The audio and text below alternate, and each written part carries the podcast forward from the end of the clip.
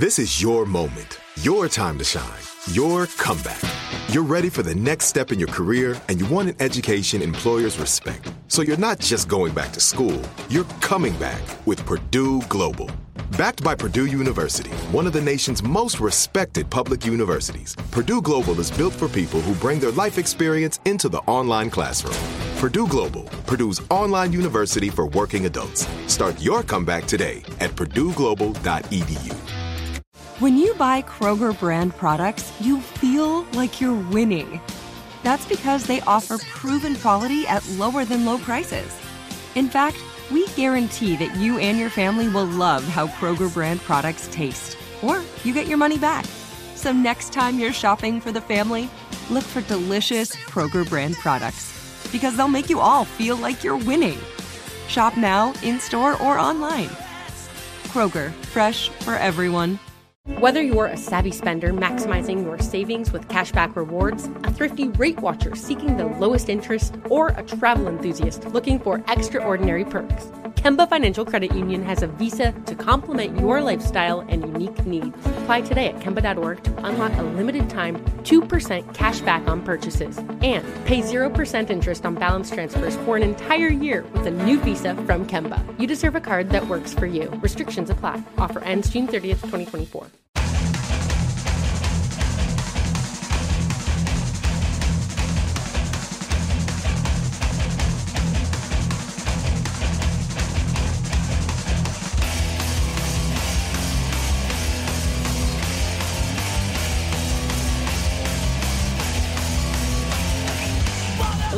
Hello, everybody. Welcome to another episode of 100 Words or Less, the podcast. I'm your host, as always, Ray Harkins, back with another week of awesome conversation for you, the casual or fanatic independent music slash culture consumer. Thank you. The guest this week is Mr. Glenn Harvey. He is a drummer for a upcoming band called Moose Blood.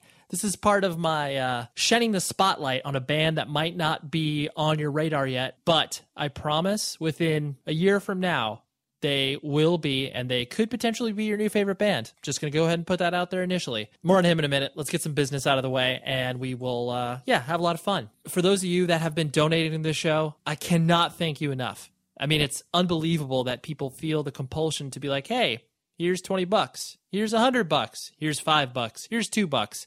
It does not matter to me. Basically, what it's doing, it's covering the costs. It is paying my producer. It is paying for the microphone that I am talking on. It is paying for the monthly fees it costs me to give this show to you for free. So if you're listening to this and you're just like, you know what, toss a dollar down. That's great. You're covering yourself and some other people. If you're tossing $5 down, that's like next level. It's incredible. So, anyways, donate to the show on the right side of the website, 100 Words Podcast. Do that, and it will help out greatly. Two people I want to mention in particular Robert Castillon. Castillon? I, I always will mispronounce last names. That's just a reality. Thank you very much, Robert. I appreciate it. And Tom Catalfamo. I will never pronounce your last name right. But uh, it's cool because when people send in these donations, they also send in like, man, there's this awesome band from my local area that I think you need to, you know, check out. And it just kind of gets that conversation started where it's like, normally I may not have ever heard of this particular band or artist or whoever that they're recommending. And again, that is why I do this show to talk and interact and connect. It's so much fun for me. So thank you, you two, for donating. You are awesome. And propertyofzach.com, visit them, our media partners. Something pretty exciting with them coming very soon, within the next month or so. I'm, I'm just going to tease it, just put it out there. Review the show. Go to iTunes, type some sentences, drop some stars. It's been a little slow recently. You know what? I'm disappointed. For those of you that listen to the show regularly, let, let's do this, okay? Let's review the show. I, I just need that from you, okay? Like I said, it makes the show more legitimate. It pops up the iTunes charts, and yeah, it just helps out tremendously. And then email the show, 100wordspodcast at gmail.com. I'll respond to you, or actually, I'll say promptly. I'm pretty good about my email. So, email, let's hang out and talk. One more thing before I wanted to dive into the conversation with Glenn. You know, those people in your life that are just are, are in it for kind of a fleeting moment. So, I'm going to take you back to when I was, uh, gosh, maybe I was 18, 19 years old, can't exactly remember. There was this girl that lived down the street from me. And I don't even know how we met. I think it was one of those things like she was pulling into the neighborhood, I was pulling into the neighborhood. We kind of gave each other like a like a what's up nod, not like a hey, you're hot sort of thing, but just like a oh, you seem to be into some cool stuff. And for whatever reason, her and I started to hang out, never romantically. Maybe I had a little crush on her. She was a little bit older than me, but she blew my mind. So here I am, you know, essentially a punk and hardcore kid. Uh, honestly, not very cultured. I had exposure through, you know, obviously music and these different political ideas and all that sort of stuff. But what she did, we went to LA one day and she took me to the Museum of Contemporary Art. And there was an artist named Barbara Kruger who is a world renowned political artist. Incredible work. She had a display there. Basically, this girl was only in my life for about maybe six months and then I, she moved. We didn't keep in touch. This is pre social network, mind you. So she introduced me to this amazing artist, this amazing museum. We also listened to, I'd never listened to Belle and Sebastian. She exposed me to Belle and Sebastian, a lot of other cool indie rock stuff that I just, uh, I was becoming familiar with via you know bands like Texas is the Reason and all those uh, you know rev bands that uh, were my gateway into non-aggressive music. She popped into my head recently because I saw a Barbara Kruger exhibit elsewhere. These these impacts that we make on one another's lives, and sometimes we're in a person's life for like a brief moment, but that impact will just resonate in the future and you won't have any idea what will pop up into your head. It's just so cool. And especially when it comes to art and culture, it's like these these little jumping off points that one person can give you are just so unbelievably special and can just send your life off into some completely different direction that you never would have even thought about or it'll just open you up to a new set of experiences, a new set of thoughts. And oh man, it just gets me so excited. And I love that I can still experience this and meet new people, such as you, the listener, who are recommending cool stuff to me to listen to, to read, or whatever. I just love that. So, you know, don't take those people for granted that kind of, you know, come in and out of your life that introduce you to cool stuff because ultimately that's how we build our repertoire of how we deal with the world, of how we understand our place in it, how we relate to one another. It's just, it's incredible. So yeah, thank you, Lauren. I can't even remember her last name. Even more sad. I can't look her up right now to like thank her. Yeah, Lauren. That's all I got. So anyways, let's talk about Glenn. Glenn is the drummer for this band called Moose Blood. They're from the United Kingdom. They are on a record label called No Sleep Records. They are incredible. It's one of those bands that just I I listened to and immediately fell in love with. It wasn't like a, oh I got to listen to this like maybe two or three times, but it was just an immediate thing.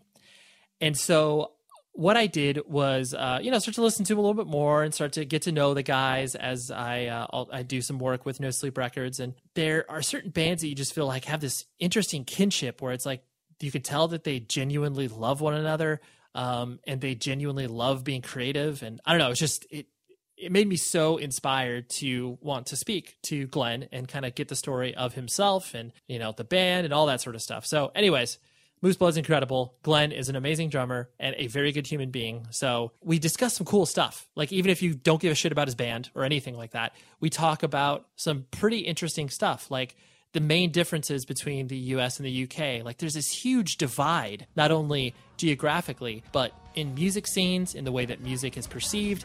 It's super, super interesting. So, anyways, here's my conversation with Glenn. I will talk to you afterwards.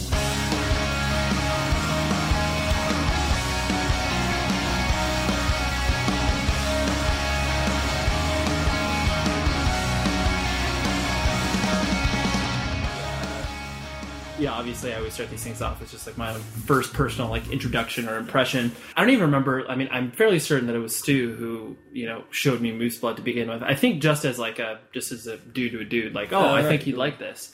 And it was one of those things where it was like there there are always certain areas of the world that I pay attention to, like musically, and the UK has always been something that's been like because it's just such a weird environment. Yeah, it doesn't like it produces bands that are like you know clearly have no attachment to like a scene, but become like a scene band, you know, and like yeah, are yeah. immediately whatever. I mean, using a band like Bring Me the Horizon, like they obviously have worked for years and years and years to get to where they're at now, and they came from a scene. But then there's the second and third wave of the the carbon copies of Bring Me the Horizon yeah. that like I don't know, it's just so weird. And then it can produce bands like you know like you guys and Departures, where it's just like there. I mean, even though you know, Departures obviously t- technically isn't from you know like yeah, that, yeah. but close enough. exactly, exactly. But it's just so it's always it's always weird to kind of see there's such a you know it, for such a small island, Yeah. how so many weird things can can, can kind of come out of it. Um, but yeah, so it, I just whatever I remember listening to it and it was just like, oh wow, like I didn't know that that style of music had kind of made its way over there, so to speak, and not like Yeah. from an American like being naive about it, but just like uh oh, because generally speaking, either the UK kind of is out in front of something and they're you guys are starting something, Yeah. or it's like you know maybe a year or two behind of what's happening with America. I don't know. So is is it weird for you to kind of like put your your own band's perspective like on a worldwide perspective, or is it weird for you to even like compare yourself to other like what's happening in the UK? Yeah, it's weird for everything. like, to even because I remember the first the first ever review we got of like the Moving Home EP. Yeah. was like uh, it said something about the Promise Ring, and I was like, Jesus, like that's amazing that Yeah. we even get compared to that because it, it wasn't even in our heads. Like he texted me like a year before the band started, asking if I wanted to play drums in like a Tiger's Jaw kind of emo band. Sure. And I was like, nah, man, I'm really busy, like doing other stuff. like, I don't have time for that. And he waited until I was like done with the other bands. He texted me again, dude, start the band with me. so I'm so glad that he did that and waited for me. But um, yeah, and then we started this up, and I think we were always just thinking like brand new, Taking Back Sunday, Tiger Jaw kind of thing. Right. And obviously, we all listened to like Knapsack and Mineral and everything like that, and that's the when we started getting reviews, those were the influences that people were like noticing somehow Right. somehow through the music, and I was so stoked on that that I didn't even like pick up on it when we were recording. I was just like, I want to put out a cool like punk rock record, Right. and it came out like everyone was saying '90s emo and stuff like that, and I was like, I'll take it, but know. Right, right. You're like that uh, wasn't yeah, that wasn't like the initial like approach of what you guys were yeah, yeah, doing. It just kind of came out. yeah, definitely. And so is it, is it is it weird for you to like because obviously like I mean the UK in general pays obviously very close attention to what's happening in North America. But you, did you so I mean you obviously were aware of all those sort of bands. Um, but I mean, there isn't necessarily like too much of a scene in the UK for that type of stuff. It's like you guys and like maybe a handful of other bands, right? Yeah, it's, it's getting there. Like there's there's a well at the moment there's I don't know, are you in that group on Facebook the like the what was UK emo? Oh, no, no, it's, no. it's ridiculous. But Yeah. it's, it got like to a point where there were like I don't know five thousand people in it, and Wow. it just became a bit over the top. But um, through that, you know, it's like more and more of the like up and coming bands that you might not have heard of. Um, Right. And there's there's a lot going on, especially the DIY side of it. But yeah, for us, it was like when. I remember one show when like Annabel and Dowsing came over and then we got asked to play it and I was so stoked to be able to play with like bands like that. Any bands on like Count Your Lucky Stars or Top Shelf or anything like that. And, Right. um, so it's always cool to be asked when, when there's bands that you like that come over to be able to get a chance to play with them and stuff. It's awesome. Right. Um, yeah, you you feel you feel that like because I'm sure like regardless of how big the actual show is, you feel like it's a big deal because these bands are over here. Yeah, Yeah. yeah, for sure. It's the fact that, especially now, as we're like getting, I don't know, a bit, we're building up a bit of an audience. Like in, especially when we play London, like it's always good shows there. Mhm. Um, just knowing that the bands that are coming over from America are really on a close level to what we're on, and we wouldn't be able to afford to do that yet. So like Right. knowing that they've done it is like you are losing money on this probably, and I really appreciate the fact you've made the effort to come here and Right. like are sleeping on floors every night and stuff like.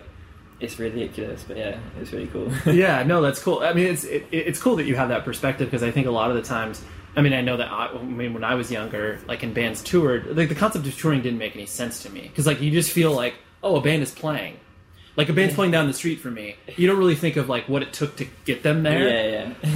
But then it's like when you start to put in context of everything, you're like, oh my gosh, like especially from you know touring the UK, where it's like, oh yeah, flights and like how they get around and like all these things that once you start to put it together yourself, where you're like, I see Yeah. how much work this takes to like get just to get to the show. Yeah, it's like, wait, you got into the country with T-shirts and records as well. like, how did you manage that? Like, Totally. it's ridiculous. Yeah, how did, you, how did you how did you get that past customs? and and can you tell me how to do that? yeah. Uh, so, but you yourself were you you were born and raised in the UK or like what what what city specifically? I was born in Canterbury, which is where we're based now. Um, Okay. And where is that in in relation to like? Like it's in Kent, which is like just like southeast of London. Okay. Um, and I, I was born in Canterbury. I live in Herne Bay, which is a town just outside of it. It's like right on the southeast coast. okay. So we got a nice stony beach there. Yeah, I was gonna say that's it. you, you have the beach to look at, but yeah, not, not to enjoy at all. right. Just be like, well, it's not only is it freezing cold water, Yeah. but there's we have to scale a cliff in order to get down there. yeah, yeah, it's nice. yeah, yeah. But um, yeah, so it, like everyone else in the band now is always like based in Canterbury. So Okay. it's cool to keep that sort of homegrown thing. I really like Canterbury, so it's cool Yeah. city. What's the, what's the what's the vibe there? I mean, is it is it is it a big enough town? Is it like a suburb or like what? It's a big enough town. It's like a um, it's got a university, so it's like a, I guess like Oh, a college okay. town sort of thing. Um, Okay. But yeah, it's it's weird in terms of the music scene because it's it's had a really good scene in the past. Like um, there was there used to be a Scout Hut thing, um, Mm-hmm. which think was like a hardcore DIY venue. Oh, um, okay. Whenever they could hire it out for that, and we had like American Nightmare and Converge play there in like the early 2000s and stuff Oh, wow. like that. Um, and then there was nothing for years. And then in like 2010, there was another little boom, and like a lot of the UK hardcore bands, because it was really a really good scene then, Right. um, came through. And then we lost that venue. They had a dubstep night, and something happened, and they got shut down. Wow. so, yeah, fuck dubstep. Yeah, you're like, God damn it, those kids, those, those dubstep kids ruined our shows. Yeah, it sucks. But um, yeah, Canterbury can be really, really good, and it's good, like supportive community there as well. That's cool. Yeah, That's cool. Yeah, because I mean, my only it's like my only frame of reference because I've been to the UK like two or three times, but it was like it's like I know Brighton, and I know they used to do a festival up in in the northern area, uh, like I think it was called Ghost Fest or something. Oh like- yeah, yeah. What Leeds, city? That would probably be I think so. Yeah, Leeds yeah, yeah. Manchester, I think. Yeah, yeah, just outside Manchester, I think. Yeah, because I remember when we were driving up there, because I was with the architects guys, we passed by the Manchester United Stadium, and Oh, right. and I was like, oh, that that's that's a sport that America doesn't care about. Yeah. I know Manchester United, but I don't know anything about. We were flying in on the plane uh, as we were getting into Los Angeles because it was night, everything was lit up, and we were just seeing like baseball stadium after baseball stadium and stuff. I was like, this is crazy. Like, yeah, like- we have none of those. That's hilarious. Yeah, you're like, there are so many of these. It seems like every block there's a baseball stadium. We don't have one of those. That's crazy. I never thought about it like that. My frame of, ref- of reference are only like these these random towns, and it's like it, everyone to me is so distinctly different. Like in ha- such a small space. yeah. and it's weird because it's like you can travel whatever. Using Southern California as an example, there, you know, I mean, LA is one thing, but then it's like if you travel to Orange County or San Diego, it's like it all kind of just feels like one big city. Like you can Yeah. see little elements that are different in pockets, but not as much as like what I've experienced in the UK, where it's just like, oh wow, this feels really rural and Yeah. you know farming community, and then but then they have shows here, I guess. Like it's weird. I don't know, but it's just it's We were saying the other day as well because we've driven around here a little bit just from being at the No Sleep office and coming up here and stuff. right. We were saying you can you can tour the UK in five days if you want to. Right. You come here like I can't imagine touring the US. it seems insane. Like we're in the same place still as we were when we got here, and Right. we've travelled like hours. Like I don't understand it. All. Yeah, yeah. But yeah, I- I can't grasp how big it is. I was saying you could literally tour one state in like a week here. It seems like we Right. would anyway. yeah, totally. I mean, it's like yeah, you can do a few sh- you can do, you know, whatever four shows in California, and then it's like, but yeah, then like dri- some of the most just mind-numbing experiences are driving across like Texas. Well, like there's just can, nothing to, right. like, yeah. You can fall asleep, and then you can sleep for like eight hours, and you'll wake up in the same state, and it's like yeah, then where you can drive across all of the UK Yeah, yeah. and drive into the water for another like three hours.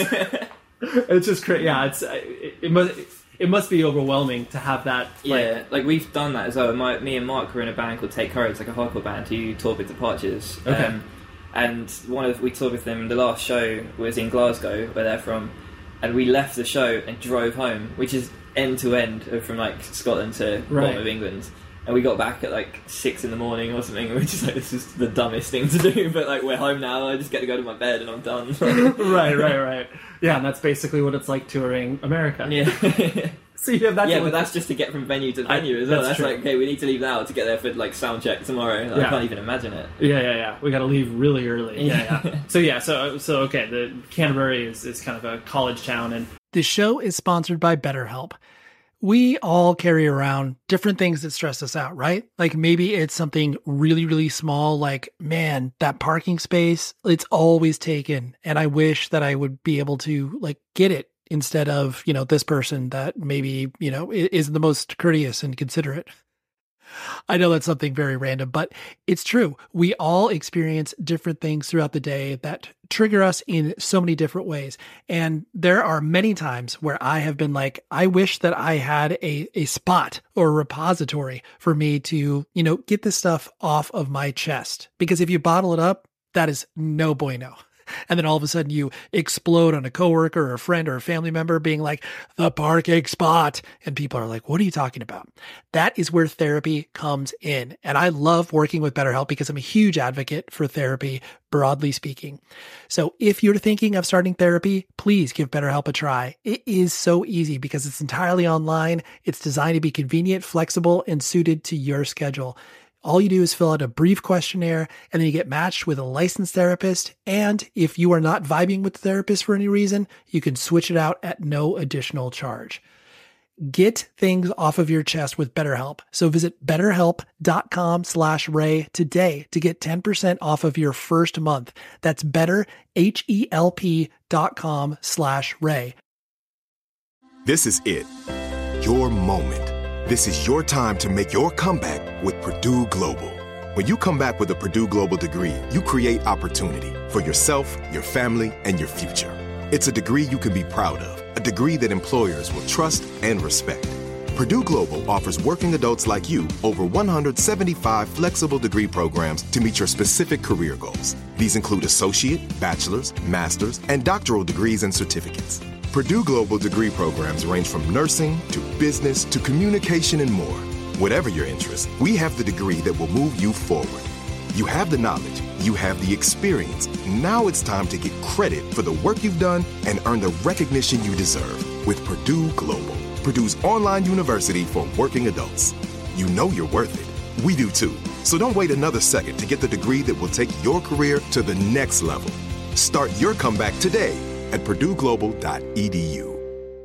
Whether you're a savvy spender maximizing your savings with cashback rewards, a thrifty rate watcher seeking the lowest interest, or a travel enthusiast looking for extraordinary perks, Kemba Financial Credit Union has a visa to complement your lifestyle and unique needs. Apply today at Kemba.org to unlock a limited time 2% cash back on purchases and pay 0% interest on balance transfers for an entire year with a new visa from Kemba. You deserve a card that works for you. Restrictions apply. Offer ends June 30th, 2024. Do you have brothers and sisters, or what's your family structure like? Two brothers, um, both older than me by quite a bit. Um, one of them lives in Scotland. So the whole rest of my family are Scottish. Um, Oh, okay. My parents moved down with my two brothers, I think the year before I was born, Okay. um, because my dad's work. Okay. And uh, yeah, my eldest brother Ross lives in Hong Kong at the moment. He's like Wow. a proper globetrotter. He's been everywhere. Crazy. like- It's awesome. What does he Um, What does he do for work to, that takes him to these places? He he used to work in the Hard Rock Cafe. Um, Oh, he was okay. like fluent in Spanish, um, and he was picking up uh, Catalan, which is, I think the other language they speak in Oh, okay. Barcelona as well. And yeah, he's he worked in Hard Rock, I think in London, and then in Barcelona. wow. Then he worked in a hotel out there, some five star hotel, and that's how he got his job in Hong Kong. I think is through links with that. Sure, sure. So that's that's He's been all over, ridiculous. yeah, yeah, yeah. I'm pretty envious of him. um, and then Mark lives up in. Uh, he's a middle brother. Lives up in Scotland with his wife. Uh, they've been there for like a few years now. Okay. He's just had a baby last year as well. How much older are they than you? Five and seven years or something. Oh, okay. So yeah. So they. So were, were you were you a, uh, a a pleasant surprise to your parents? Like were they intending to have three kids? I, I, I, well, apparently, uh, what was the story? My mum really wanted a girl, So- but yeah, three boys. She's bummed, man. you were you were the last chance. Your mom was like, "I would love to have a girl." All right, well, we have you, Glenn. yeah, that was a waste. Wasn't it? That's hilarious. well, it's, I mean, I, I on- once you kind of you know whatever once you have a kid on your own and like you just start to notice the patterns that exist within families where you're just like oh if you see it's like whatever some kids are two years apart and then it's like and then if there's like a you know like what you're experiencing where it's Yeah, like yeah. a five to seven year gap you're like i think i know what the parents did. You just start to notice that you're like oh yeah yeah yeah. And it's not a bad thing because you exist. Yeah, I mean, they put up with me you just you just weren't a girl and that's okay. That is okay. It's it's a 50-50 chance obviously. In growing up your brothers were kind of already either gone or out of the house and so, well not out of the house but like you were so far disconnected that you weren't incredibly close with yeah, them yeah. or- My my oldest brother Ross was definitely um, one of those people because he's an MC as well, so he's really into drum and bass and stuff. Oh, Um, okay. and he's like, I'm completely out of that world. I don't know anything about it, but I think Right. he's quite well like known in that scene. or Oh, wow. I've seen like festival flyers where he's quite high up. So he's Oh, really? But literally, I haven't got a clue. But so, but when you say MC, like a DJ or like like a I don't know, like Like a host or not, something? not a rapper, but like Oh, a, you know, okay. with like the drum and bass, like he's. Oh, okay, yeah, But um, Shows yeah. how much I know about that as well. Yeah, no, same man.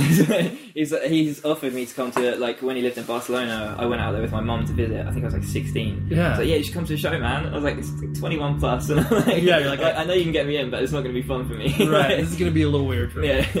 I guess when he was like eighteen is when I was like. Um, at an age where I would have noticed him being around a lot more, but he was always sleeping through the day, out all night, and I just never really saw him that much. Right, But, um, right, right. It's cool when he, because obviously now I get to see him whenever he comes back, so he gets to make the most of hanging out and stuff, Sure. which is all good. Yeah, you get to kind of like.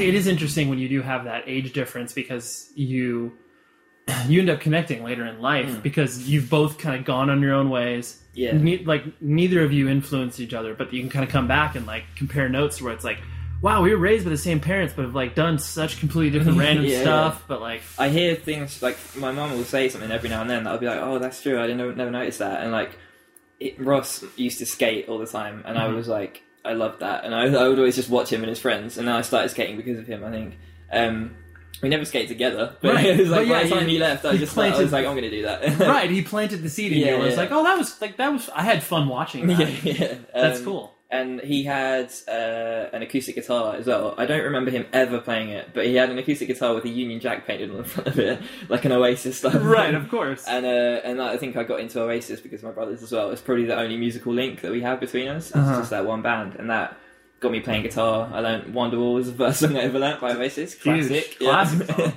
yeah, so he had quite a big impact on me without me even realizing it. I think, Right, yeah. really cool. Yeah, but it- like yeah, going back, like you, you wouldn't have realized it until later in life, where you'd be like, "Oh, I see why." Yeah, like I see why I did that. Yeah, yeah, I see why no one else in my family is into music, but you're an MC, and like, Right, maybe right. there's something there. I don't know. And what did what did your parents do as you were coming up, as far as uh, their professions are concerned? Uh, my mom, when I was younger, when I was in primary school, was a secretary at the school that I was at. Oh, okay. Um, and she's a midwife now. She went. I went to college, um, and she went to college at the same time. She quit her job and went back to college to Okay. train to be a wi- uh, midwife. okay, And uh, she worked really hard for it, and uh, so that's what she's doing now. I think she's really happy with that.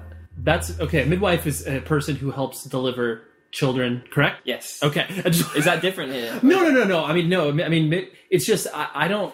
I, I don't get the impression. I mean, does she like work in a hospital or does she do like? Does Uh, she, she does like house calls and she works Okay. in hospital as well. Yeah. she's literally like all over the place. She works the hardest that I know anyone to work. That's amazing. Yeah, yeah. Because I mean, I mean, a lot, I, I have no idea in the statistic, but it's like most people have kids in the hospital, and I know. I mean, I know that there's a a cottage industry built around people having home births and Yeah, having yeah. midwives and stuff like that. But it, I, I just, it never really occurred to me like.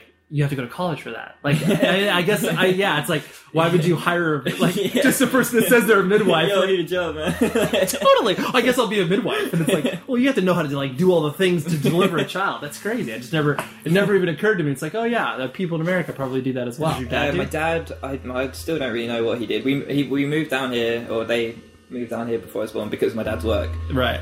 It was something I think to do with insurance and Okay. banking and stuff. And Sure. um, now he works as a postman. Oh, Um, okay. so um, he's at like retiring age roughly now. but, Right, um, right. Yeah, he's working as a postman in Canterbury. Um, So yeah. is, is he is he the uh, is do people because I always get this this this notion of like the postman in regards to like he knows everyone's name and, and like his route and stuff like that and he's like I don't know if he's like that or not. right right right. I, like I said, it's just it's an old notion of just like yeah. I maybe just because I love mail so much myself, and I'm like, oh yeah, I know my mail woman's name. Like we're cool. There's the guy with my records. totally. I'm just like, maybe if I know this person, they will make sure that yeah. the records get through okay. Maybe that's my logic, but yeah. that's incredible. As you were kind of growing up, like, what did you find yourself, you know, getting into? Like, did you, you know, care about school? You got obviously, like you said, skateboarding kind of entered your life later. Yeah, Um, yeah. what'd you- Um, I think I was like 13 when I started skating, maybe. Okay. Um, but yeah, I, I didn't get on well at school, really. Yeah. I got, I sort of, I think I struggled through. I managed for the most part, but then I remember in the last year of high school, um, they, like over the announcement speaker thing, they called like a bunch of people into the, the main hall for a meeting or whatever. And I heard my name, and I was like, "What the fuck is this?" like, I, don't, I don't get, called, I don't get called out on these things usually. So what's going on? Right. And we went there, and it was like, "Yeah, so you guys are basically not living up to your potential." and that's like all they said. I was like, "Shit." like that's not good. And that was it? They just, they just Uh, basically called you out to encourage you? Yeah, yeah. Um, no, they were like, you're gonna have like a meeting with the tutor like once a week to check that you're on track, sort of thing. And I messed that up as well. I did pretty badly. Um, but I ended up, I think I got. I wanted to go to college for music because Okay. the music teacher, who was amazing, who was at my high school, um, left the year I would have finished high school to go on to like we have sixth form, which is like essentially two years of college, but you stay at school to do it. Oh, okay. Um, and I really wanted to do that, and I think three other people signed up to do it, so they cancelled the class because they because there wasn't enough interest. yeah, yeah, So I had to stay on to do um, like a business course Okay. to get the grades to be able to go to college because I Ah, didn't. okay. I got really bad grades. Um, Sure. And yeah, I went to do college. I went to college to do music. Um, and met a bunch of cool people there, and I think that was when. Were I- you what, what specific like were you trying to like because I know there's obviously di- different disciplines within the colleges of music like were you Yeah, wanted yeah. to like be a performer like Yeah. hey I want to play drums Yes, like yeah, that's okay. what it was. In I think the year before I finished school, I started playing drums because I was in a band with Kyle, who's in Moose Blood as well. Um, Mhm. And uh, I played guitar and only ever guitar before that, and he played guitar as well. And he was like, "This band needs a drummer." I was like, "I'll play drums. Why not?" Like I like Blink One Eight Two. I like Travis Barker. So I was like, "I'll play drums. I'll I'll try and be like him. Why not?" Right. Um, and it was way more fun. So I just like stuck with it. I went to college. Literally on the first day of college, they were like, uh, "Stand up, introduce yourself, and say what you play." Uh, And the whole time, everyone in the class is saying it. I was like, "Am I going to say guitar or drums?" Like, I don't know. I honestly Oh, hadn't. damn, decided. that was like- that's like yeah, the that was like yeah. And I was like, and I think maybe six people before me had said guitar. I was like, I play drums. Fuck it. like, I'm Yeah. just to do it. I can be in a band if I do that with these other six people at least. right right So um, yeah, that was like the moment where I was like, I guess I'm to do this. And that was like the yeah the you were forced to make the switch like, yeah, yeah. I was like, that guy's definitely better at guitar than me, so I'm just to play drums. man that must so many thoughts that were swinging around in your head for yeah. that very moment to just be like oh my gosh I can play with I can play in bands with these other people but like yeah that's that's funny Yeah, so you've only, you technically only been playing drums for what five or six years now then Uh, how long is it? How long am I? Uh, like nine years, I think. Oh, okay, nine years. Okay, yeah, I'm yeah. getting yeah, yeah. Um, yeah, different colleges. I know, Yeah. different, yeah, different. I, I always forget that, yeah, college and university, and like you said, music wasn't a very important part of your your childhood in the sense of like your family structures. Like your parents didn't really Yeah, care my about parents. Uh, I think my my mum and dad listened to like the Beatles every so often, and they Sure. had their own like records to listen to, but it wasn't like pushed on me at all. Um, I remember my mum as well actually saying to me when I was in primary school, we had um, there was a guy who taught piano lessons, Mhm. and one of my friends always had piano lessons, and I would always bug my parents like, I really want to learn to play piano. It would be awesome. Yeah. And my dad wanted me to be into sport. And I didn't know this, but my mum told me recently actually. Um, she was like, we were just sort of waiting for you to get into like football or something, or like soccer. Right, yeah, footy. Yeah, yeah, footy. I was like, man, dad must have been bummed because I was just like, I want to play piano the whole time. I just couldn't get into it at all. And then Right. I went to um, the high school, and I think on like the first day back, I was like, yeah, they do guitar lessons. I would love to learn to play guitar. And my mum was like, well, let's just do it because he's going to bug us if we if we don't go with this. So yeah, I owe it to my mum really for caving For in. yeah, yeah. For, that's funny that they were resistant for you wanting to take piano lessons. Yeah, like so, so many parents, like that's like part and parcel. Like you have to do that. You're just like you you turn you know ten or eleven and it's just like oh yeah you have to do a piano lesson. like you have to. And you were like let me do that. They're like no no no no no. You're gonna get into Yeah. football. We're Yeah. gonna hold off for the minute. Yeah, my brothers are really into football, so I think that's where where that came from probably. Got it. But um, yeah, and then after that, I guess I got into like Blink One Eight Two and stuff like that when I was like twelve, Okay. um, and then it all like built up from there. Really. Sure, sure. From what I've noticed in the UK, is that you know, I mean, most of like the the music magazines and obviously the basically all the press that is circulated around music over there is usually all like they're either trying to stir some sort of controversy up. It's always like very sensationalistic. Yeah, it's like Um, tabloid music magazine. Totally. Yeah. Like, and I mean, even ones that are like obviously like reputable and huge, like Mm. you know, they they do quality work, but the work that they do is focused on that. It- Yeah. And I find it so interesting because it's like there's very little attention that's actually paid on the music that is creating, and more so the people that are creating the music, if that makes sense. Yeah, yeah. And it's it's just interesting because it's like. On one hand, that's cool because obviously you get the sort of whole picture of what a band is, but then takes away from like, what, do they even sound like? It's definitely weird. Yeah, I saw it the other day. There's a music magazine Yeah. who I think Run for Cover do that thing where they give like someone in a band on their label fifty dollars to go out and buy some records. Yes, of course, right. Um, there's a, I think a magazine in the UK gave someone like fifty dollars or a certain amount um, from a band to go out and buy some clothes and write about it in the magazine. Wow. And, and you just sort of think it's a music magazine. Like, Right. what are you doing? Right. What shouldn't this be in a fashion magazine? Yeah, Shouldn't this be somewhere else? Yeah, it's like there's a clear difference there between. the Yeah, two. yeah, yeah. And so you're so so yeah. You got into Blink. Like, were, were you paying attention to like everything that was happening in North America, or were there bands in the UK that you were like really gravitated to as well? Uh, I don't think there were any bands in the UK really. Really? Um, I remember. I think one of my first ever cassettes I got was like some pop like boy band who were from the UK, Okay. and that was when I still had like my brother's old uh, cassette Walkman. like, Sure, yeah. The foam head. Yeah, the huge yellow one. Yeah, yeah, of course. Um, but yeah, no, I remember getting uh, a friend gave me the All the Small Things cassette tape single, Mm. and I was like, this is amazing. Right. Um, I don't remember exactly when it was that I got into like more and more music like that, but I Mm. remember there being it was like a whole year assembly um, at our school. Probably the first week or so that we started in year seven, which was like the first year of secondary school there. Right. Um, and they had bands from the years, years above us playing songs to be like to show what the music department can do and stuff like that at the school to try and get you into different things, I suppose Interesting. and one of them covered Nirvana, smells like Teen Spirit, and it was the first time I'd ever heard it, and I was like, "This is the best thing ever!" like, Yeah. a high school rock band covering it was the best thing ever to me. Like, You're like, they're, they're onto something here. yeah, yeah, this band's got something. but um, yeah, that definitely switched me on to like Nirvana, and I got really into the whole grunge thing and Uh huh. all all that other stuff. And there was there was a music channel. I remember when we got Sky TV because we didn't have it for ages. Um, Right. We got Sky TV. There was a music channel called P Rock, which isn't around anymore. Okay. Um, it was literally around for like two months. Then it disappeared. Then it came back for a month. Then it disappeared again. And it was there were no adverts on it at all. It was just funded by whoever it was behind it. Who was like, I want to play Lagwagon, Pennywise, Oh wow. uh, Tsunami Bomb, uh, like Descendents videos. It was like the best punk videos back to back non-stop and I was like this is incredible I literally come home from school put on that TV channel and just watch it Yeah, until like my like, brother kicked me off the TV. Right, right. yeah yeah um, so that definitely had an impact um, and then that was around the time of like LimeWire and stuff as well so Right.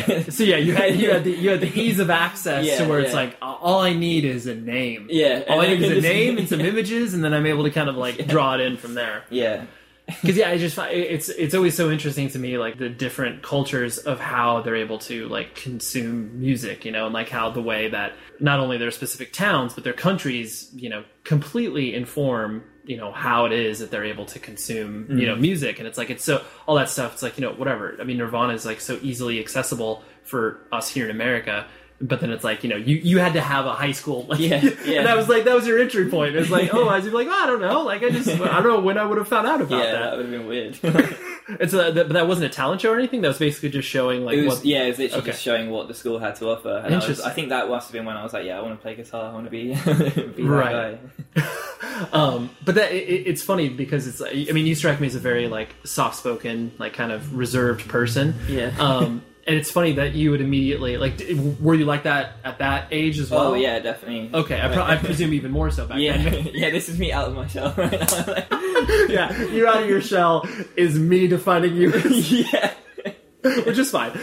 But and I always find it interesting when people that are like, you know, I mean, you're an introvert. I would- I would classify you as. So you're introverted, but you see that and you're like, I want to do that. Yeah And probably not so much from the like maybe I want to be on stage, but the I just want to create in some capacity. Yeah, definitely. Or what was I remember actually um, talking about that underachiever thing. Um, Yeah. My one of my tutors saw me. We had like a every now and then, if it was um, a charity fundraiser day or whatever at school. Oh, okay. We'd have like school concerts, and I would always want to be like in one of the bands that played whatever it was. It was always just covers, Blink and Sure. Green Day and stuff. But um, yeah, the, the teacher saw me playing that show. And then uh, show the, the Yeah, of course, the show, yeah, yeah, right, right. Um, and then the next day was like because I had real trouble in exams. I would just panic and like I couldn't I couldn't do it. I'd stress out over it if I'm staring at a paper and I know You I've just got a shut clock down? in front of me. Yeah, Yeah, I just yeah. completely shut off. And he's like.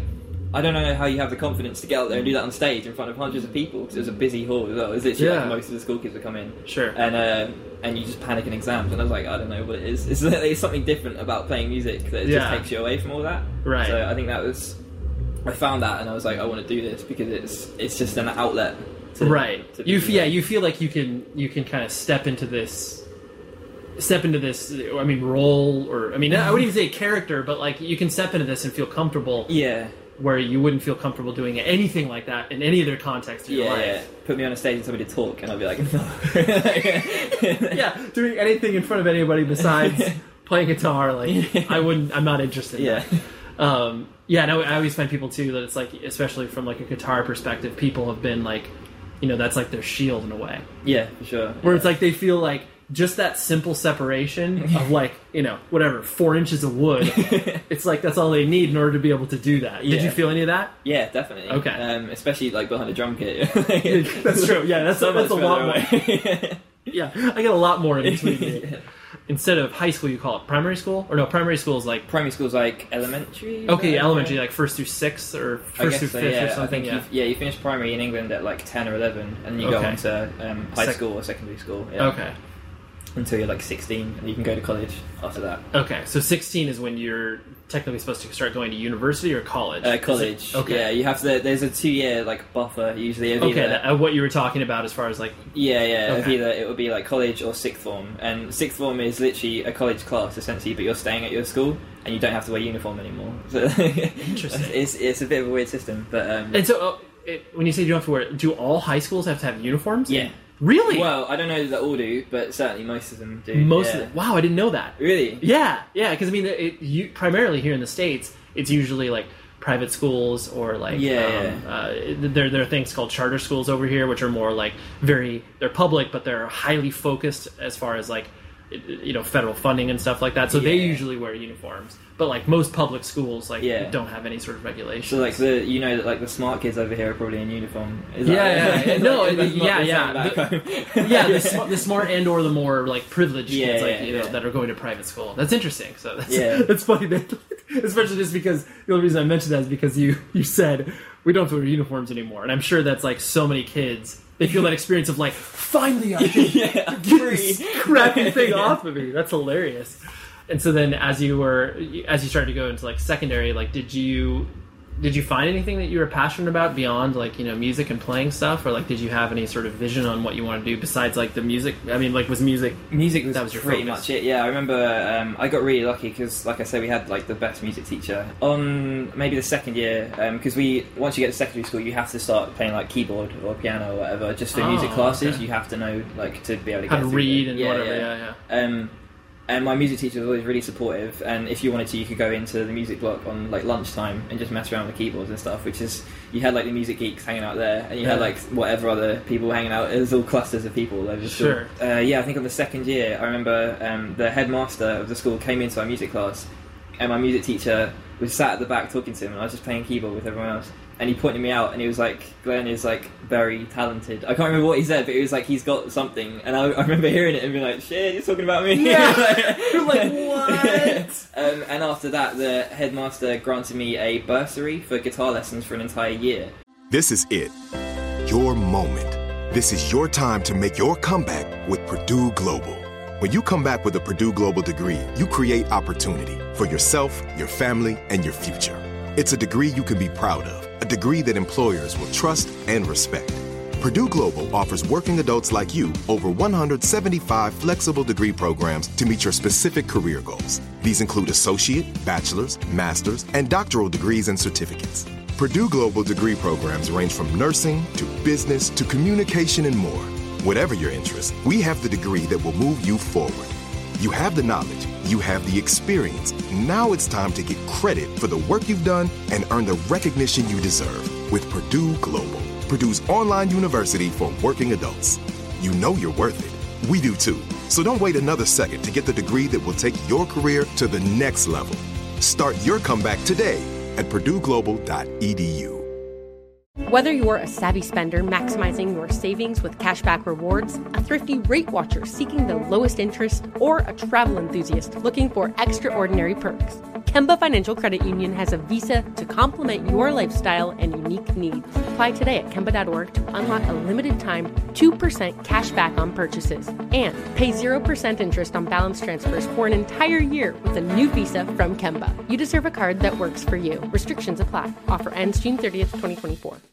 Hey guys, it is Ryan. I'm not sure if you know this about me, but I'm a bit of a fun fanatic when I can. I like to work, but I like fun too. It's a thing. And now the truth is out there. I can tell you about my favorite place to have fun Chumba Casino. They have hundreds of social casino style games to choose from, with new games released each week. You can play for free anytime, anywhere. And each day brings a new chance to collect daily bonuses. So join me in the fun. Sign up now at chumbacasino.com. No purchase necessary. Group. Void were prohibited by law. See terms and conditions. 18 plus. so I didn't have to pay for my guitar lessons. So my parents were stoked, and I was just Yeah. like, "This is amazing." And that, Yeah. that was when I was like, "This is like what? This is something I would really want to like pursue because it's just it's incredible to play music." Right, right. But- Yeah, like you f- you felt something awaken inside of you that was like this is this is what I want to focus on. Yeah, definitely. And that's I- I'm sure it's interesting too because it's like, you know, most most people especially that obviously end up getting into, you know, independent music, it's like their focus is never on like oh, I got to take guitar lessons. Like it's like, oh, I just figured it out myself. Yeah, like I yeah, start yeah. playing, you know, whatever power chords, and like that's kind of it. Yeah. And so it's funny that you have an intro point being very technically sound. well, I mean, whatever. yeah, no. But I mean, but that, that that's the intention. Yeah, Like you were being raised with that Yeah. in your mind without being, you know, I mean, I, I would dare say like polluted by the idea of like, oh, it doesn't it doesn't matter that I don't know how to play my instruments. Like at the uh, that, right at the I've never had a drum lesson in my life though, because uh, I did I, I did six years of guitar lessons. Right. And when I finished them, I was like, okay, I know some scales.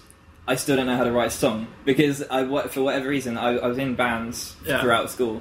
We could cover whatever songs we wanted to. I could learn a song by ear. Sure. I didn't have it in me to write a song, and Yeah. like, still now I, I try every now and then. I've got a few things written that I've like sort of kept hold of, and like, I'm Right. never going to put out there. yeah, you're like, there's a few things I have in my Yeah. closet. Yeah. That's it. They're just for me. though. Yeah. But um, but yeah, I couldn't write a song, and um, as soon as I started playing with Kyle in that other band, Yeah. I was like, drums, you just you just hit stuff. It's mm-hmm. amazing. You just get to hit stuff, and it sounds good. So Right. like, I'm gonna do this, and yeah. So I've never had a drum lesson. Right. Just through watching other people and listening to stuff. Was like I think Yeah, so just really kind good of way to yeah, learn. just felt naturally Yeah, yeah, natural to you. I, I guess what I'm trying to say is the fact that I think it's cool that you didn't have that experience because I do think that there there's something to be said about being good at your instrument. Like, and I, I don't. I think a lot of people, especially like I said, that come from the you know punk and hardcore world, it's just like, oh, it doesn't fucking matter. Like that, and and I, I the sentiment I agree with Yeah. but I don't want to witness you doing that when you've been a band for five years and you're just like you can barely put that together. You know, it's like Yeah, yeah. There, there's no charm in it anymore. Yeah. it's like you've grown out. Like no, you do that when you're like 15 or 14. That's fine, but you know when you're whatever. 22 years old and you're touring the country and you can bar- like you don't even know how to tune your guitar like no one I mean no one really needs to see that Yeah, like you know yeah. you're not really contributing anything per se to the musical landscape but it's just cool that you had you've had you had to enter it from a different um, uh, Yeah, yeah. focal point. So when did independent music start to kind of you know even swallow you up more as far as like you know going to like shows that weren't concerts and that sort of I think my the first concert um, was Blink One Eighty Two, and that obviously Blink led on to a lot of other things like um, checking out like Fat Wreck Chords and the Punkorama compilations and stuff like that. Yeah. Um, parents, yeah. My mum and dad drove me up to Wembley Arena with my friends to go and see them. Um, and I dyed my hair blue for the concert because you know punk rock. Of course, dude. Yeah, yeah. and I was like in the like seats at the back, Like, right right so far but they'll away. notice it But yeah, yeah, for sure. Um, so yeah, that was my first concert, and then after that, I was trying to think the other day because we got asked for that um, the humble beginnings thing, Right, what right. my first um, like show was, and I had a really hard time remembering it for that as well. I know there was a there's a local show. Um, I don't know if you know a band called November Coming Fire. Oh, yeah, yeah, yeah, yeah. Um, they played it the year before I went. I remember um, sitting on the beach in Herne Bay with my friends saying, "Oh, there's this show today. Like, we probably should have gone to it. Like NCF, like this band." Yeah Um, literally the week after that, I checked them out and I got massively into them, and they broke up right and uh, I was gutted. But then I saw them when they got back together a few years later. Um, but yeah, that show was called Friends to All Nations, Mm-hmm. and that was literally a DIY, just a guy putting on like a hardcore all dayer. Right. And uh, the lineup for that year was ridiculous, and we went the next year, and it was incredible as well. Yeah. Um, and it was just like like a two stops on a train from my house. Oh, wow. um, to the venue, and it was it was perfect. It was an all day, it was nice weather in Margate, which never happens. As Right. It's just right on the coast. So yeah, so that was probably my first like DIY show, and then after that. One of the bands that played that day were called Attack Vipers, who are like a hardcore band from the UK. Mm-hmm. Okay. Um, and they had a song. I don't want to say what it is. I was in a band before that, that was terrible. It was my first hardcore band. Uh-huh. Um, and we named ourselves after a song that they played that Okay, day. yeah. So I was like, "This is amazing." Of Um, course. And that was that definitely led on to like everything else that came after that. I think. okay So yeah, it was it was a cool Mm. cool show. and so like once you started to get into this stuff was it a was it difficult for your parents to be like oh, like it's great he's into music, but this is some weird stuff. Yeah. like because and especially too because they, I'm sure they had an interesting experience with your brother doing a lot of you know stuff that they didn't understand as well. Yeah, yeah, definitely. So Um, like they had it from two completely different angles. Yeah, with with Ross, my brother, he, it was sort of he just he did his own thing. He just disappeared, came back in the morning, and it was like we know that you're having a good time. You're like doing whatever you're doing. It's fine. Like just keep at it, sort of thing. I remember the first time he was in like a drum and bass like group, which I didn't even know was a thing. But uh, like, Yeah. um, they were out in Barcelona and they made a music video, and because they were doing quite well. And the first time we saw that was just like a few years ago when he was living out there, and I think that was the, like the moment where me and my parents were just like, "Oh, okay, this is like a legitimate thing." This, Right. like, yeah, doing. yeah. Well, it's funny that that- it's funny that you had that experience too, where you were just like, oh yeah, whatever. My brother's dicking around with some stupid stuff, and then you're like, oh, like other people are finding worth in what he's Yeah, doing. yeah. yeah, yeah. That's funny. So you- Um, you had a marriage experience as well. yeah, definitely, definitely. Um, but yeah, with uh, as soon as I got into hardcore, my mum was pretty bummed. I think it's just because Sure. like it went from I was like I would learn like Red Hot Chili Peppers songs on guitar, and she's like, "That's like, just nice music to listen to," and then it would be like Converge and like I don't know whatever else it was. I can't remember the first hardcore bands I got into, but Yeah. um, just loud stuff that she couldn't make out the words to, and Of course. she, she was she was pretty bummed. Right. And uh, every time my hardcore bands in the past played anywhere locally, like if if I was stuck on getting a lift there or whatever, they would always help me out, and they were really supportive in that way. Mm-hmm. No chance I would ever come into the venue. Though. Oh, I can imagine, yeah. they would never do it. But um, this like as soon as we started this band. From the get go, pretty much, they've been like really, really supportive. Um, they're like completely into it. My mum still every now and then is like, I don't understand why Eddie has to shout the lyrics. and I'm like, you've heard the bands I've been in before. like he's not shouting in this. right. You're like, hey, like, if you're looking at all the stuff I've done, this is by far the Yeah. least aggressive. Yeah, if any if anything was to be on the radio, it's this as opposed to anything before. totally, totally. I presume your first band you like didn't. Uh, what was the first band that you started to like tour with? You know, I mean, when I say tour, it's like obviously like you know, like you said, you know, play shows outside the. yeah, yeah. We're, um, it's it's weird in Kent because there's um, so many little local venues Right. that will put on shows for local bands to try and literally get 15 people in for the night to keep the bar open and.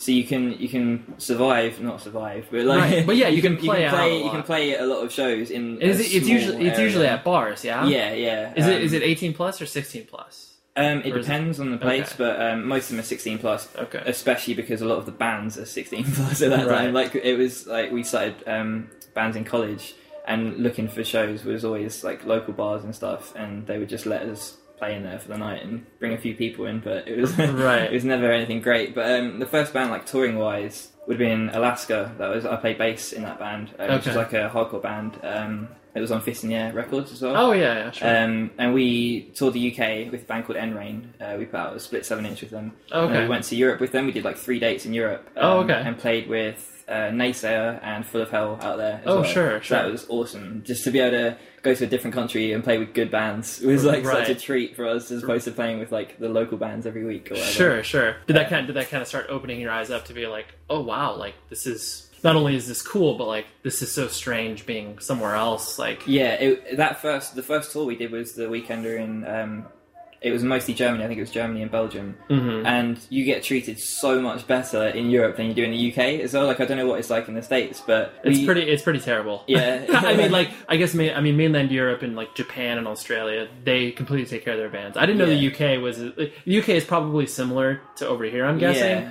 But it's probably maybe a little bit worse. I don't know. I mean, because basically you're just left like as a touring band in the states, like you're just kind of left to your own devices. Yeah, like, you show yeah. up at a place. Like I think maybe it might be different because of the level we were at. It like sort of still didn't matter at that point. Sure. But literally, we, we got to Germany the first day, and the guy was like, "Oh, I've cooked like a vegan meal, and this is where you're staying tonight." And we were like, Yeah. "Sweet!" like we didn't know Right. any of this was going to happen. Like we brought money for food and like sleeping bags, and we were expecting to get like a hotel or something that we Of can't course. afford. like Right. So yeah, that was amazing. The UK, I think, gets better as like especially with when American bands come over. Uh-huh. The promoters obviously know they're making a big effort to come here, so they're everyone's willing to help out for stuff like that. Right, is willing to like take care of them more than they would. Like, Yeah, definitely. Just whatever the local band. Or Yeah, whatever. yeah, definitely. You know, as as you started to you know kind of move through, because I mean, it sounds like you played in a million hardcore bands before. Like, Quite a few.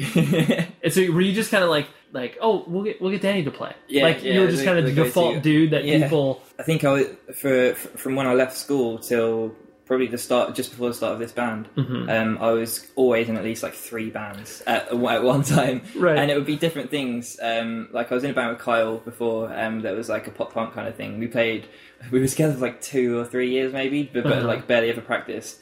Wrote an EP that didn't get released and played one show with Basement and Daylight and then broke up and that was Perfect. it. Nailed yeah, it. Yeah, Nailed yeah, it. it was like all we needed to do, like the perfect thing for us. Right. Um, and then I was in yeah a bunch of hardcore bands. Um, my first hardcore band were absolutely terrible, and we did a split CD with Departures, and that's how I first like Met those yeah dudes. yeah. Um, I actually went up to my brother was living in Scotland at that point. I think it was about 2008 maybe. Okay. Um, I just finished college. I went up to a festival called T in the Park, which is like a Oh, yeah, massive, huge festival, massive yeah. festival in Scotland. Um, and Departures were playing. I think it was like an introducing stage okay. and I got given a little business card type thing that just said departures for fans of Gallows and like Glassjaw or something like that. And I was like, oh, cool, I'll check them out. And it had their stage time on. I remember um, Trainer, I'm pretty sure their guitarist, had bleached blonde hair. Mm-hmm. I hope you listen to this. bleached blonde hair, some sunglasses hanging from his t shirt, and it was like a bright yellow outbreak shirt with the sleeves cut off. Okay. And I was like, these guys are cool. Straight away. You're like, I'm on. Yeah. I'm on. Yeah, and just hearing Kino shout, and I was just like, "This is perfect. This is like the best band." Um, and Yeah. I went home, and uh, that band that I was in were looking to do a split, and I just said to Jamie at Fist in the Air, I was like, "You need to get this band's Departures from Scotland," and that's where it all like started with those guys. Yeah, yeah. So it's cool that we're like still like best mates with them now. Right, right, yeah. That you can still that you can grow in your own personal endeavors, but Yeah, like still remain close. I mean, Yeah. I, I mean, as as I've grown older with like in music, it's like some of the most meaningful things that I've ever created have just all been just relationships, just the people that it's like you can not see a person for like a year, but then like jump right back into it and just be like, oh, dude, like, Yeah, it's yeah. not only is it good to see you, but like. Let's do the five minutes of catching up, and then just like, and then we're right back into it. Yeah, It's great yeah, exactly. you're what I always find interesting too is the way that the impressions that are left, not only like culturally, the way that you know maybe you view America, but then also like the music that comes out of America. Like, so what you know, what what impressions like maybe not so much like what you're experiencing, like what your impressions are right now, but like what sort of things did you look at where you're just like, oh man, like Amer- like American bands are the best, like you know what like. How did that stuff all kind of sit in your head, and like what you know the views of America in general? Now that you've obviously had some small experience over here, Yeah, yeah. I Um, wish we could have gone to a show over here because that would have been really cool to see. Um, Yeah. But yeah, I think we were we were really stoked on like the whole um, Philadelphia scene when like Mm-hmm. the amount of bands that are popping up from there as well, and seeing like footage. I remember seeing footage from just basement shows and being like, "This is incredible! Like we mm. don't have that back home. Like maybe there's like one or two places in like England that can do it." Right. But it's such a rare thing, and it's always just shows for best friends, and that's it. Like, Yeah, you yeah. just see a video, and you're like, "Oh, that would have been cool." so, like, That's yeah. interesting. So it's like you the, the the concept of just like the not so much a show, but just the the intimacy of like playing in a basement and seeing that basically everyone looks like they know each other. Yeah, yeah. It just seems it just seems so fun to be able to do that. Yeah, I yeah, wish, yeah. I wish we could do that back yeah, home. yeah. No, it's true. I mean, that's such that's a distinctly East Coast slash Northeast thing. Just Yeah. because I mean, you know, here in California in the West, we don't have basements. like, and if we do have basements, like you know, the sound ordinances, like cops come like almost Yeah. immediately. It's like you can't do house shows here. Like you can to a certain extent, yeah. but like you, you you can do one maybe under the radar. Where was the um? Oh, what was it? Um, was it? It might have been after Sound and Fury. The there's like a Tigers Jaw. Oh, the Touche Tigers. Amore. Yep, yep, yeah, That yeah. was insane. That I was saw the video insane. from that, just people on like the garage roof Yep. and stuff. Totally. That was just because, and it was insane too because it was just it was like literally word of mouth because Yeah. the bands were just like, I think one of the most heartbreaking things I've ever experienced was, I mean, not only that whole incident, but having Karl from Earth Crisis come up to me and be like. Hey, we just want to play. Like, do you know where to play? And I'm just like, here's this like icon for me. Yeah. And I'm looking at him in the eyes, and I'm like, you are, you know, 40 some odd years old, and you just want to play a fucking show, and you can't do that, and that's awful. But yeah, no, and that that was, I mean, yeah, I, I know that that got shut down pretty quickly. Yeah, like, I mean, I think you know, bands were able to play like two or three songs or whatever. but uh, but, it's cool that that, like that is amazing. it's cool that, that that was like that. That's the, the impression that you got, where it was like, oh wow, that's like that's cool. That's Yeah. like what you attach to. Yeah. What about like you know the, in impressions that you had in regards to like you know the, I mean other certain areas of, of music that you were you know paying attention to that was like oh wow like that's a really important you know whether what band or like you know area of the country like I just I just I find it so because you're so isolated like Yeah. it, in, in so many respects and I find that because of that filter of isolation, I find it interesting the people like what people pick out of that, you know, especially from a North American perspective. Yeah, it's hard to say really because I think we. I'm trying to think of how things came together because obviously, as we were getting into music, uh, Mm-hmm. like me and my friends anyway, it was like going from the transition from like MySpace and all the Mm-hmm. MySpace bands, and you see like the, their top friends, and you get into the whoever was in that. As Yeah, well. was in the top eight, of yeah, course. yeah, Yeah, yeah. Um, and then like Bandcamp after that was quite useful being able to look through the tags and stuff on that. Um, sure. but it's it was hard to. I don't know that I specifically would have been paying attention to a certain area or what was coming Yeah. out of a certain area, or just like taking in literally whatever I could. Right. Like, and that, that's what I find so interesting too, because well, you, you said you're 24, right? Yeah.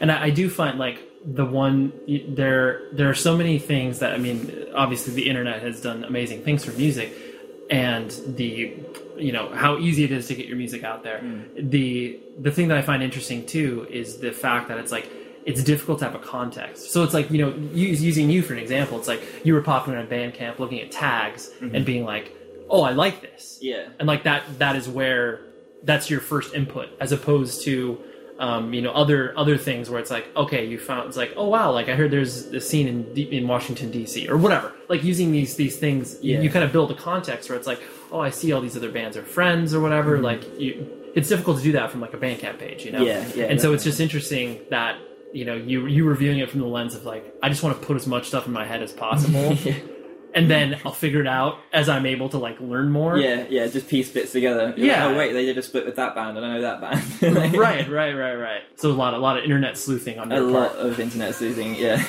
And the the, la- the last sort of thing I want to hit on was, you know, now that now that you you're in a band that obviously is like you said, you know, kind of you, you feel it's more real than anything else you've probably ever done musically. yeah. Um, as far as like, I'm not real from what you're creating, but real as far as like people paying attention to what you're doing. Definitely. Yeah. Um, is it is it is it weird having all of the those? Is it weird having people pay attention to you? Definitely. Yeah. From the start, it was. Yeah. So we played our first show in October 2012. Yeah. Um, and then I I went to the last ever basement show, last ever. Yeah, last basement ever. Last ever. Um, uh, like a month after that, and a guy like tapped me on the shoulder at the end and was like, "Dude, you in you in that band Moose Blood?" I was like, "How the fuck? like, what is going on here?" He's like, "Yeah, man, I just checked out you guys out the other day. I heard like the demo or whatever. It's like I'm really into it. Like I'm stoked to hear more." And I was like, "That's ridiculous to me. The fact that straight away Right. like anyone knew who we were It was insane. But Right. um, it was it's been weird with this band because literally since the start we put the demo up and like after a day I had people who I didn't know like talking to me saying this is something good here. like Yeah. you don't really know how to process that when you've been in a bunch of hardcore bands no one cared about. so, right right well I I mean it's cool too because i think like just because since you guys aren't 16 or 17 years old like i equate it like this. I, I look at like you know whatever. You, you look at a person or you look at a band that starts to be successful when they are you know whatever 15 16 17 whatever. They're, they're still in their teens in their formative years. It's it's the same concept of like you know child actors where it's like if you're thrust into major stardom when you're you know 10 or 11 you have so many years to kind of navigate the weird alternate universe you Yeah, live in yeah. And like you obviously see so many stories of tragedy that happens where it's like mm-hmm. oh they die of drug overdose or whatever when they're like you know 22 Yeah. because they've been you know in the limelight for so long and so you know it, it's interesting to hit it at an age where you're a little bit older you've got your head screwed on a bit more. Right, right. Do you, do you feel that? Like you, you feel like maybe it, it's weird, but you're able to kind of maybe process it easier in a I, way, or I hope so, yeah. But Yeah. it is still weird. I remember like following Paramore as they were coming up, sort of thing. Right. And always thinking because like with every new band that'd start and would go nowhere, I'd be like, man, Paramore are killing it, and then my age, like, what's going on? What am I doing wrong? like, Really? then- yeah, it was weird. And then it's one of those things. Every single band I've been in, I've been in it because it was what I wanted to do and like the music that I wanted to play and stuff. Yeah. And this time we started it. It's me and Karl were in a band before that were doing this sort of stuff. Yeah. Um, but I guess just not as well. We weren't as committed to it. Um, Uh-huh.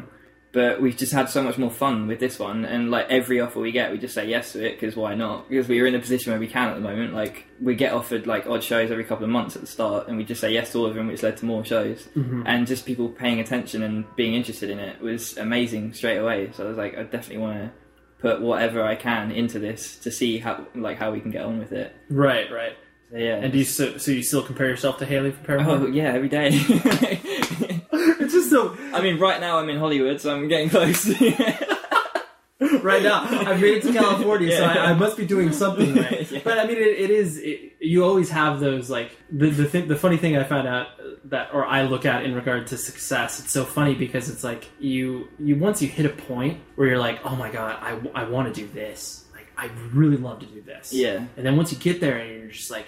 You you maybe take in like thirty seconds of that moment, and then you're like, "But I want this next." and it doesn't like it's it's the endless stri- like It's an endless list of Totally. one upping. and and then it's like and then like I said when you do get to that moment it's like it, it is meaningless it's like that work that it takes to get there it's just like oh oh oh cool all right well what's next like like but but it, you you waited your whole life for that moment to Yeah, like yeah. play that one show in front of 400 people and then Yeah. like that's gone that's in the rear view That, that's literally one of the things that happened like last year. So with this band, I've had lists of things I want to do Yeah. because I remember hearing, uh, and I think it was uh, Evan from Into Over It on Yeah. an interview somewhere saying about um, he sets goals for himself and he always tries to do it within like a year or whatever. Okay. Whatever he, whatever he sets out to do, he's going to do it.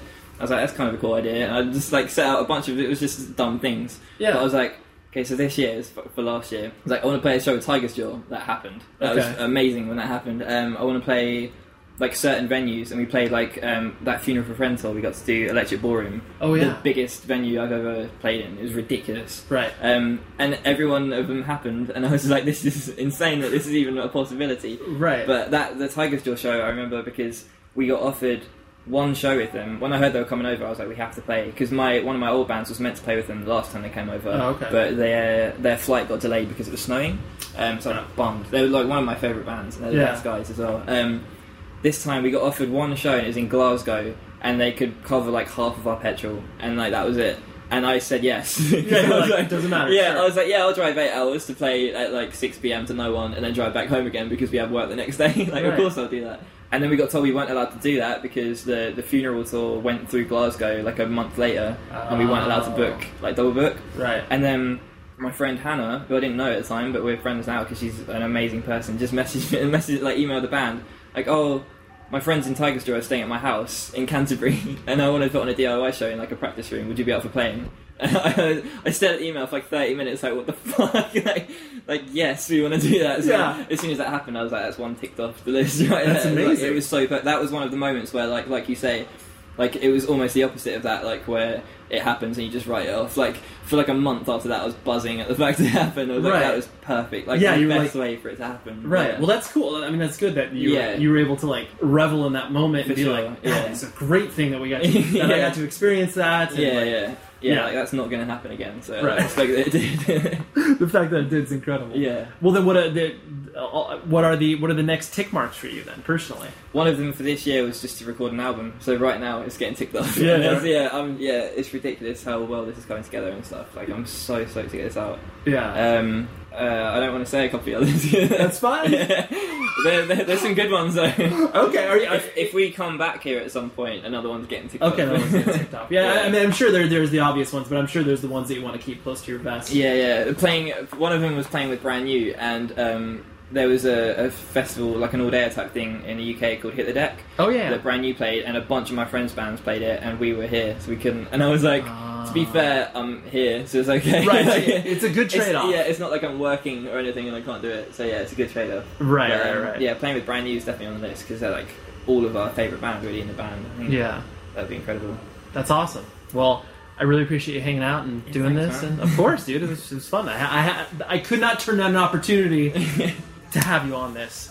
Being, being as you are a fan of the podcast before, I'm just like, oh, you're here. This is perfect. So I appreciate it. Thank you, man.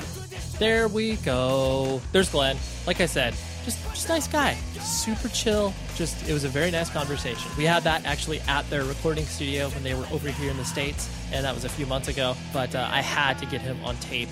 And so I apologize if the audio quality is a little weird because obviously there is like a I think there's a refrigerator in the room. There was maybe some guitar work going on, so you know recording studios are busy. But anyways, the producer for the show, as always, with me forever. He is never leaving my side, Tom Bridgefield. And visit propertyofzach.com, visit 100wordspodcast.com. So here, you want another tease? I'll tease you. This upcoming week is an artist, a tattoo artist named Dave Quiggle. He has done artwork for a million different bands. He's also tattooed probably a lot of your friends. Super interesting conversation. let me put it this way: he was scared to do the podcast. Pretty crazy, right? So, anyways, next week is him. Let's meet up there then. I don't know why I'm being so dramatic. Until next week, be safe, everybody.